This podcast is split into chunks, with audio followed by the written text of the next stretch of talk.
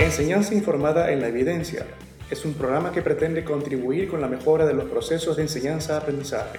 La investigación del aprendizaje humano provee un cúmulo de experiencias, principios y prácticas que pueden mejorar sustancialmente la eficiencia y profundidad del aprendizaje de nuestros estudiantes. Bienvenidos. En esta serie aprenderemos algunos principios del uso de la multimedia para mejorar la efectividad de nuestra enseñanza a través de videos. En el episodio anterior aprendimos cómo aplicar el principio del dibujo animado cuando utilizamos videos instructivos. En este episodio aprenderemos sobre el principio de guía con la mirada. Según este principio, las personas aprenden mejor de un video instruccional cuando el maestro que sale en la pantalla cambia la mirada entre la audiencia y el pizarrón mientras da la clase, en lugar de solo mirar al pizarrón o solo al público. El acto de cambiar la mirada de la audiencia a la pizarra se lo llama guía con la mirada o a través de la mirada porque tiene la intención de indicar que el estudiante debe mirar la parte relevante de la pizarra. Imagínese a una maestra que debe crear un video sobre cómo funcionan los riñones humanos usando una pizarra. La maestra puede utilizar una pizarra blanca tradicional o una pizarra transparente. La pizarra blanca es la que se usa comúnmente en las aulas. Cuando se usa este tipo de pizarras, la maestra usualmente da la espalda a la clase mientras escribe o dibuja sobre ella. La pizarra transparente se compone de un tablero transparente, como su nombre lo indica, y permite a la maestra escribir o dibujar sin perder de vista la cámara que representa la audiencia a quien da la clase.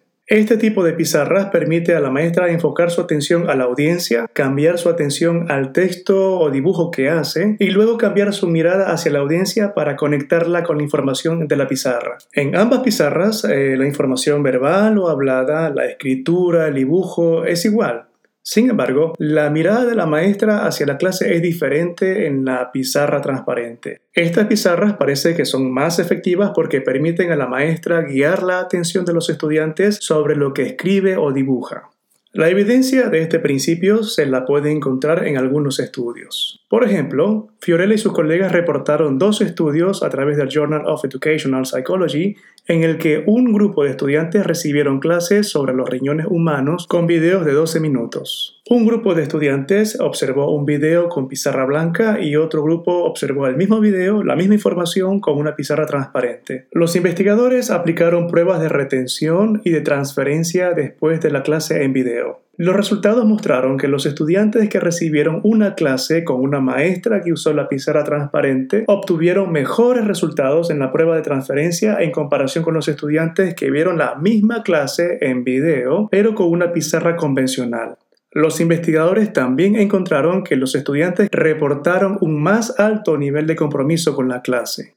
Existen otros dos estudios conducidos por Stull y sus colegas que también compararon grupos de estudiantes universitarios que recibieron clases con videos de 20 minutos usando pizarras blancas convencionales y pizarras transparentes. En estos estudios, los investigadores utilizaron un contenido de química sobre cómo representar el etano y el butano en 2D y aplicaron dos pruebas, una prueba inmediatamente después de la clase y otra a los 7 días después de la clase.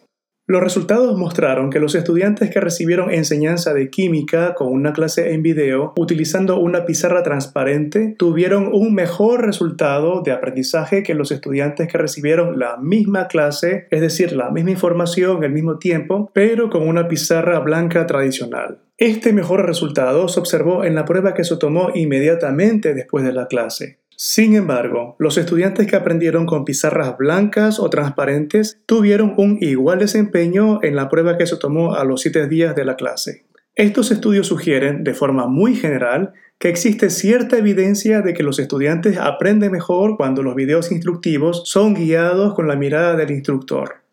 Existe necesidad de llevar a cabo más estudios para confirmar estos resultados en diferentes dominios como matemáticas o literatura. Sin embargo, a la luz de estos resultados, se puede decir que los estudiantes aprenden mejor cuando existe un contacto visual con el maestro y con el material de aprendizaje. La ventaja de las pizarras transparentes se puede interpretar desde la teoría de la agencia social, que postula que cuando los estudiantes sienten que el maestro está trabajando con ellos, se esfuerzan más para aprender el material. Esta ventaja también se puede explicar desde la teoría cognitiva del aprendizaje multimedia, específicamente desde el principio de resaltado o de señalización. Es decir, la mirada del maestro es una forma de guía que orienta la mirada del estudiante para que atienda los elementos relevantes de la lección. Los hallazgos de estos estudios y las teorías que los explican tienen clarísimas implicaciones para los maestros que desean enseñar en video utilizando una pizarra. Tenga en mente que los estudiantes son sensibles a la mirada del maestro en el video instruccional. Si va a diseñar un video donde usted utilizará una pizarra, asegúrese de mirar a la audiencia mientras habla y cambie la mirada hacia la pizarra para indicar dónde deben mirar. Los videos instructivos en los que el maestro mira directamente a la audiencia mientras explica la clase podrían ser menos efectivos que aquellos en los que el instructor ocasionalmente mira la información de la pizarra sobre la cual está hablando. Con esta sugerencia llegamos al final de este segundo episodio sobre la aplicación de los principios multimedia para mejorar la efectividad de nuestros videos. Espero que esta explicación contribuya con mejorar sus clases online o el diseño de sus videos. En el siguiente episodio aprenderemos el principio de la guía generativa. Nos vemos en otra entrega de Enseñanza informada en la evidencia. Se despide su anfitrión Jimmy Zambrano.